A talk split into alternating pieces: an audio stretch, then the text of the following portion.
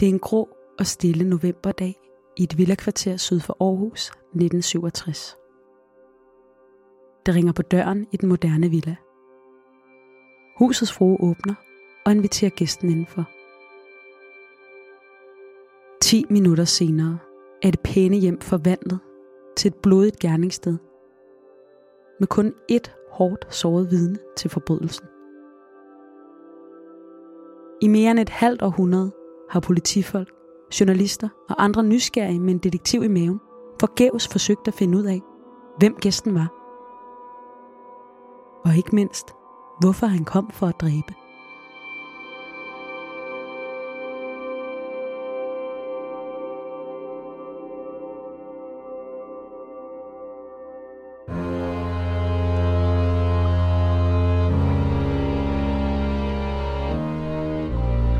Du lytter til Mor i Nord.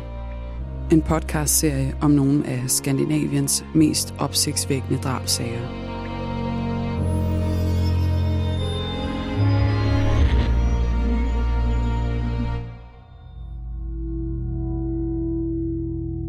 Det du nu skal høre er en virkelig historie, researchet og fortalt af Vivian Isabella Lamhauge Petersen og læst op af din vært, Barbara Gerlof Nyholm.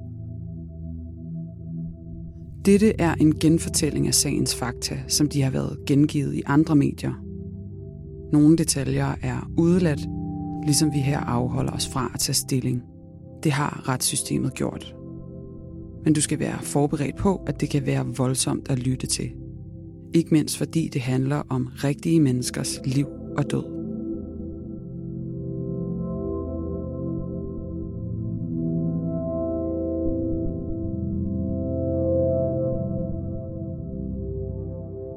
Irma Rasmussen havde nok at gøre den fredag i november 1967.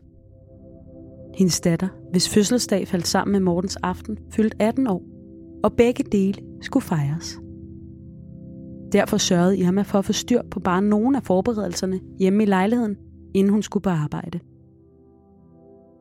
Hun fandt flag og fødselsdagsservietter til bordet frem, og gjorde klar, så madlavningen var lige til at gå til, når hun kom hjem ud på eftermiddagen. Så cyklede hun fra Frederiksbjerg ind i Aarhus mod Højbjerg syd for byen, hvor hun arbejdede som rengøringskone hos Lok Hansen parret i en moderne villa, godt en kilometer fra Marcelisborg Slot. Den dag skulle hun blandt andet pusse vinduer, og det var et stort arbejde. Huset havde panoramavinduer i to etager. Men lige den fredag kom til at handle om alt andet end vinduespudsning og Mortensand. For Irma Rasmussen og alle andre i og omkring familien Lok Hansen. Parets store villa lå smukt bygget ind i terrænet for enden af en blind stikvej til Hestehavevej. Nybygget i gule mursten med fladt tag, gildestue i underetagen og glaspartier fra gulv til loft mod haven, som tidens arkitektoniske tendenser bød. Baghaven grænsede op til Marcelisskoven, hvor Marie Lok Hansen ofte gik tur med familiens hund. Derinde lå søværnets tophemmelige bunkersystem. Skjult dybt inde mellem træerne.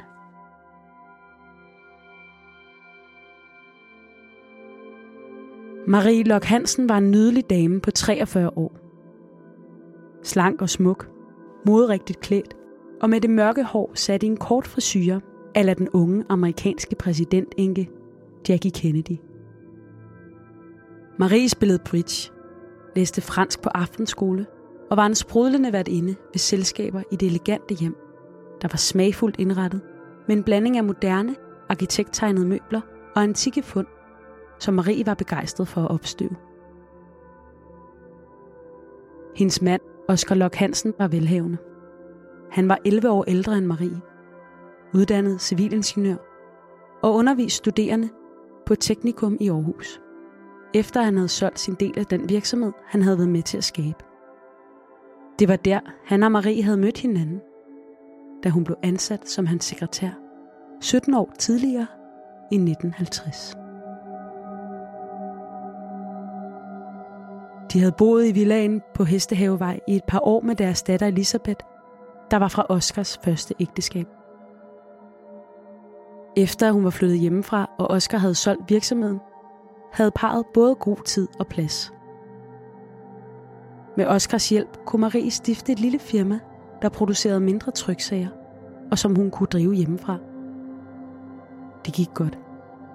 Marie havde indrettet sig med sine sorteringsmaskiner og duplikatorer i gildesalen i underetagen. Og der var efterhånden så meget gang i forretningen, at hun havde ansat Lise Christensen, en dame fra nabolaget, til at hjælpe med alt det praktiske. Der var ofte et rand af bude og kunder ved døren i Lok Hansen Villaen i løbet af dagen. Men fredag den 10. november 1967 skulle den sidste gæst vise sig at være livsfarlig. Og rengøringskonen Irma Rasmussen var det eneste vidne, der bagefter kunne beskrive, hvordan manden så ud.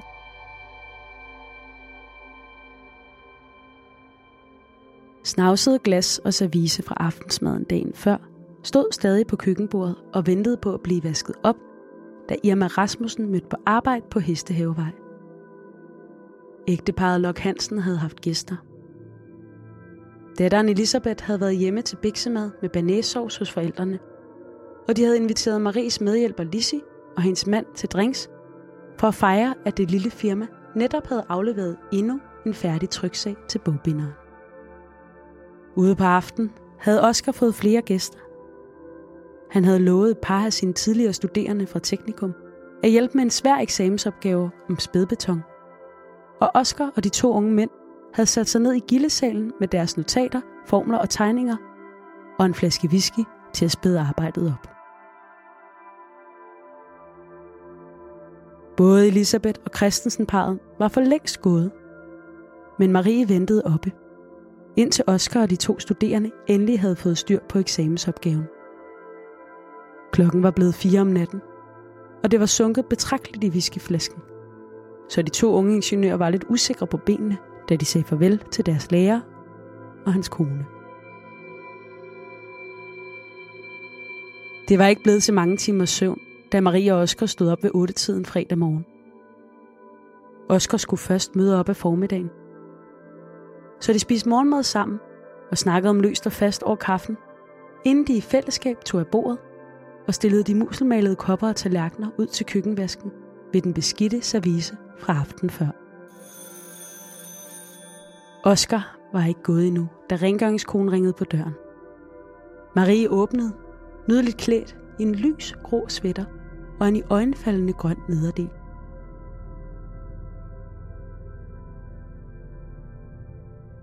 Det var en grå og vindstille novemberdag, der så ud til at ligne alle andre i Lok Hansen hjemmet i Højbjerg. Få timer senere var det i midlertid centrum for et blodigt mysterium. Og politiet forsøgte minutiøst at kortlægge timerne frem til, at den ukendte gæst med det dødbringende ærne ringede på. Irma Rasmussen tog fat på rengøringen, så snart hun havde lagt overtøjet i hallen.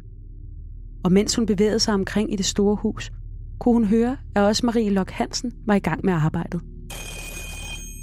Hun hørte telefonen ringe. Det var bogbinderen, der ville sikre sig, at der var nogen hjemme til at tage imod, når deres bud kørte ud med nogle nye bøger, som de havde lovet at levere inden weekenden. Irma hørte, at det ringede på døren, da budet kom med de tre kasser.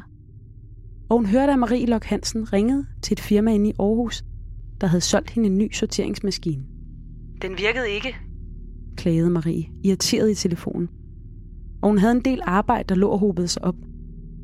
Så hun forlangte at komme til at tale med den ansvarlige.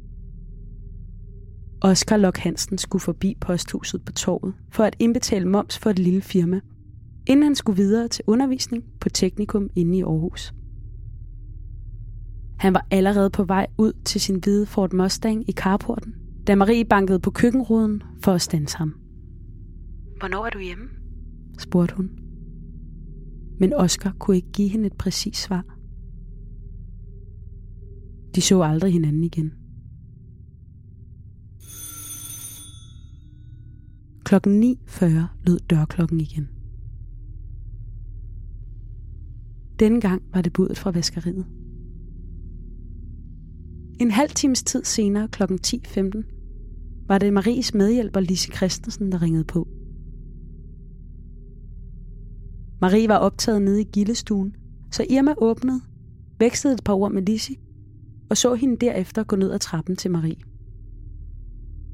Da det blev tid til formiddagskaffen, satte Marie vand over i køkkenet og smurte et par mader, efter hun igen uden held havde ringet for at tale med den ansvarlige for den defekte sorteringsmaskine. I stedet anrettede hun en bakke med kaffekopper og tallerkener til maden, og dækkede op til kaffepause i stuen. I gildesalen var Lise kun lige kommet i gang med arbejdet, der ganske rigtigt havde hobet sig op.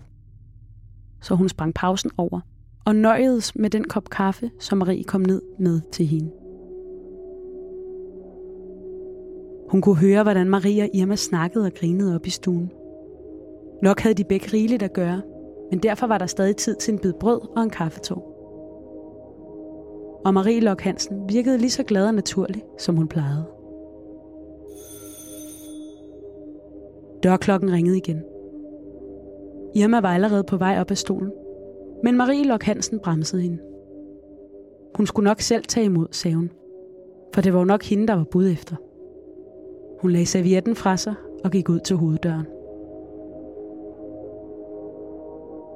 Klokken var 10.48. Irma Rasmussen kunne høre stemmerne ude fra hallen. Gæsten var en mand. Måske en dørsælger eller repræsentant, der ville demonstrere et eller andet. Irma kunne ikke høre, hvad han sagde, men hun hørte fruen invitere ham indenfor. Vi har travlt, men hvis de kan gøre det kort og klart, så kom med ind, sagde Marie Lok Hansen. Fra stuen så Irma et glimt af Marie i den grønne nederdel, og gæsten i blå cottoncoat og blød hat.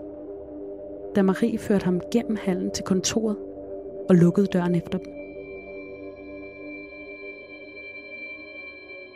Et øjeblik efter kunne hun høre stemmerne igen. Marie lød urolig, som om der var noget galt.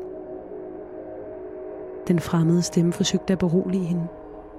Hun skulle ikke være bange, sagde han. Marie skreg. Der lød et skud. Sekundet efter et til. Og så et til. I kælderen hørte Lise Christensen de tre knald og undrede sig. Hun kunne ikke umiddelbart identificere lydene og gik hen imod trappen. Måske var det hunden. Irma Rasmussen stod som lammet i stuen. Så vågede hun sig forsigtigt frem mod hallen. Pludselig stod hun ansigt til ansigt med manden.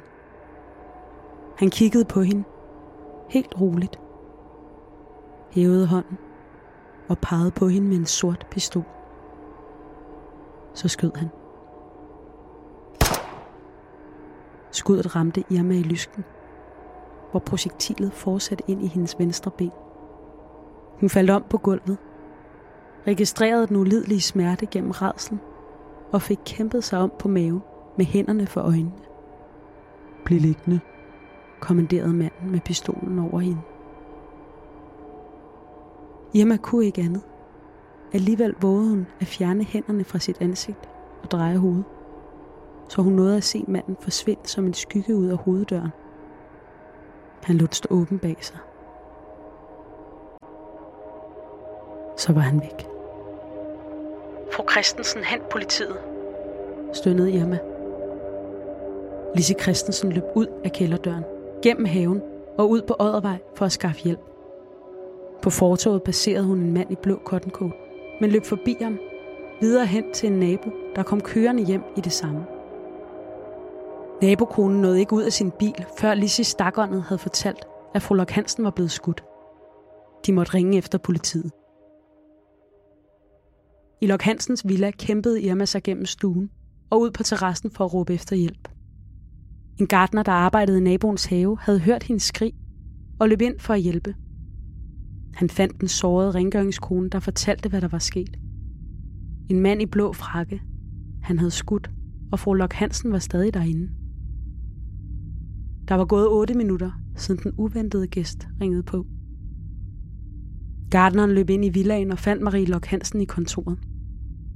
Hun lå på gulvet i en pøl af blod så løb han tilbage til nabohuset og fik pigen i huset til at ringe til politiet. 10 minutter senere kl. 11.08 kunne betjente fra den første patruljevogn på stedet melde til stationen, at der var en kvinde dræbt og en såret på Hestehavevej. Der var behov for en ambulance. Irma Rasmussen svævede i livsfare. Hun skulle opereres med det samme, vurderede lægen, og ambulancen kørte mod kommunehospitalet inde i Aarhus. Men for politiet var Irma Rasmussen ikke blot et offer for en ukendt gerningsmand. Hun var også et helt afgørende øjenvidne i en drabsag. Og politifolkene kunne ikke risikere, at hun døde, inden de havde sikret hendes forklaring. Derfor blev ambulancen stanset. Så politiet kunne afhøre den hårdt sårede kvinde på borgen. Trods chok og smerter, forsøgte hun at svare så præcis som muligt på betjentenes spørgsmål. Afhøringen i ambulancen varede i 12 minutter. Så kunne Irma Rasmussen ikke klare mere.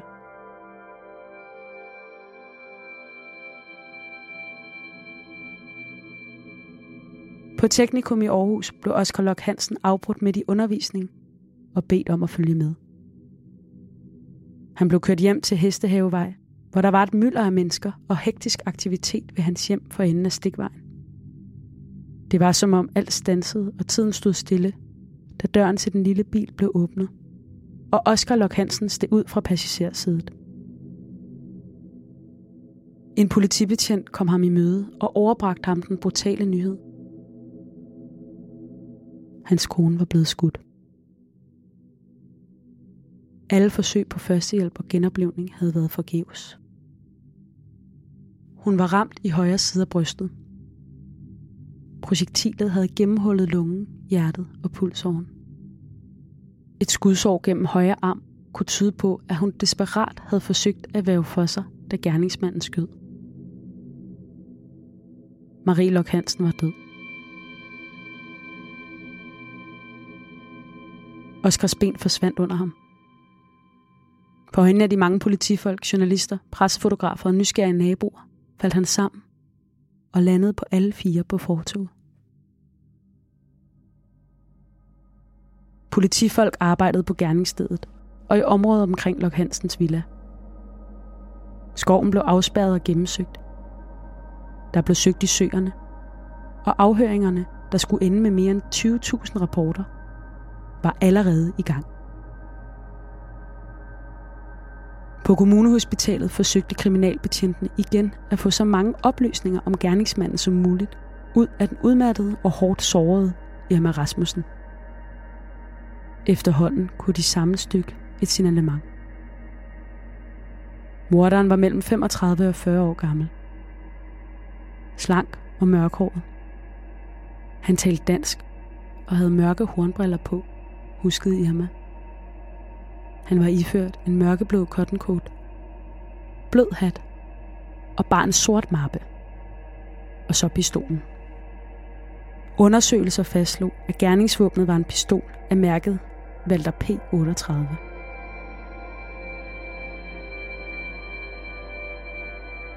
Af frygt for, at gerningsmanden skulle vende tilbage for at lukke munden på vidnet, stillede politiet fast vagt ved Irmas stue, så længe hun var indlagt på kommunehospitalet.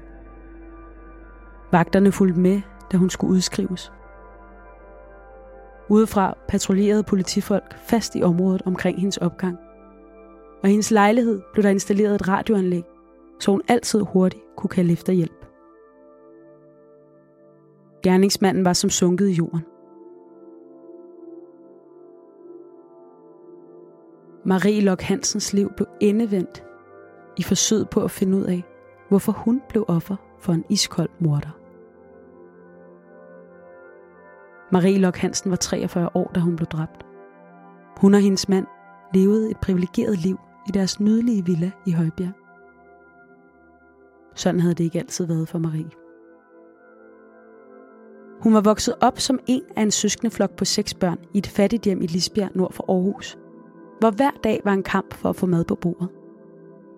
Hendes far var landbrugsmedhjælper og sled for at forsørge sin store familie – indtil han døde af et slagtilfælde i julen 1935. da Marie var blot 10 år gammel. Hun var dygtig i skolen, flittig og allerede som barn optaget af drømmen om en fremtid langt fra fattigdommen. Da hun var 18 år, flyttede hun hjemmefra til Aarhus, hvor hun fik arbejde som sekretær i et værktøjsfirma. Mens verdenskrigen bulrede, og Danmark sled sig igennem den tyske besættelse, passede Marie telefon, læste korrektur og renskrev dagen lang. Om aftenen kom hun på danserestauranten Bellevue, hvor hun mødte Leif. Han var uddannet malersvend, men ville helst være musiker. Marie og Leif blev gift i 1946. Men ægteskabet var svært, fordi de ikke kunne få børn. Lægerne konstaterede, at Maries chancer for at blive gravid var små. Og skulle det endelig ske, ville hun også have vanskeligt ved at gennemføre graviditeten, lød dommen. Marie måtte opgive drømmen om børn. Men hun ville ikke også opgive sin drøm om at nå en højere og bedre social status end den, hun kom fra. Leif var mindre optaget af penge og prestige. Blot han kunne leve af sin musik. De havde været gift i fire år, da Marie fik et nyt job, der kom til at ændre alt. Hendes nye stilling var i et ingeniørfirma, hvor hun skulle arbejde for den ene af de to ejere. Oscar Lok Hansen. Han var sidst i 30'erne, 11 år ældre end Marie, og han var gift med Vera, som han havde to børn med. Oscar og Marie blev forelsket i hinanden. I 1952 meddelte Marie Leif, at hun ville skilles. Oscar forlod sin kone, og året efter i sensommeren 1953 blev Oscar og Marie gift på Rådhuset i Esbjerg. Skilsmissen skilte også Oscars to børn. Hans datter Elisabeth, der endnu ikke var begyndt i skole, flyttede med sin far og Marie. Lillebroren Sten blev derimod hos sin mor. Oscar var ikke drengens biologiske far, men de havde levet som fars søn, og selvom de ikke havde kontakt efter skilsmissen, fortsatte Oscar med at betale underholdsbidrag til Vera og drengen. Siden var der gået næsten 15 år. Elisabeth var blevet voksen og flyttet hjemmefra. Oscar havde solgt sin virksomhed, og han og Marie var i fuld gang med livet i deres moderne forstadshjem i Højbjerg. Et nydeligt midalderne ægtepar, der så ud til at være lykkes med det meste. Han engageret i sit fag, sine studerende og sin lokale partiforening. Hun optaget af hjemmet, forretningen og sit sociale liv i det bedre borgerlige kredse, som hun altid havde ønsket at være en del af. Hvorfor kom en morder til netop deres hoveddør? Sagen fik stor opmærksomhed i aviserne, og efterforskningsindsatsen var kolossal. Igen og igen blev Irma Rasmussen bedt om at se på politiets forskellige fotografier af forskellige mænd i håbet om, at hun kunne udpege gerningsmanden.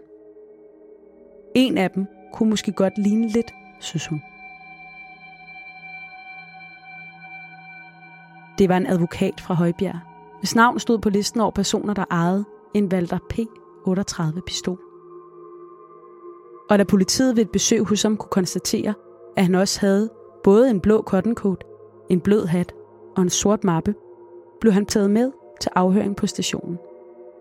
Hans våben blev undersøgt og prøveskudt for at afgøre, om det kunne være gerningsvåbnet. Teknikerne sagde nej. Advokatens pistol var ikke blevet brugt ved drabet på Hestehavevej, eller i forbindelse med nogle andre forbrydelser for den sags skyld. Som uger blev til måneder og siden år, uden at politiet kunne opklare sagen, spirede teorier og spekulationer frem overalt. Var det noget i Marie Lok Hansens fortid, der endte med at koste hende livet? Havde hun været involveret i noget under besættelsen, der skulle hævnes så mange år efter? Havde hun ved et tilfælde set eller hørt noget? Måske ude omkring Søværnets hemmelige anlæg i Marceliskoven, som var så farlig, at hun skulle gøres tavs? Havde hun i virkeligheden været spion? Eller var hun offer for en forfærdelig forveksling, som gjorde hende til et helt uskyldigt, tilfældigt offer? Navnligt en kvinde, der var berygtet for at have stukket afskillige modstandsfolk under krigen, blev nævnt igen og igen. Hun og Marie Lok Hansen var jævnaldrende, og havde begge kort, mørkt hår. Havde gerningsmanden simpelthen taget fejl?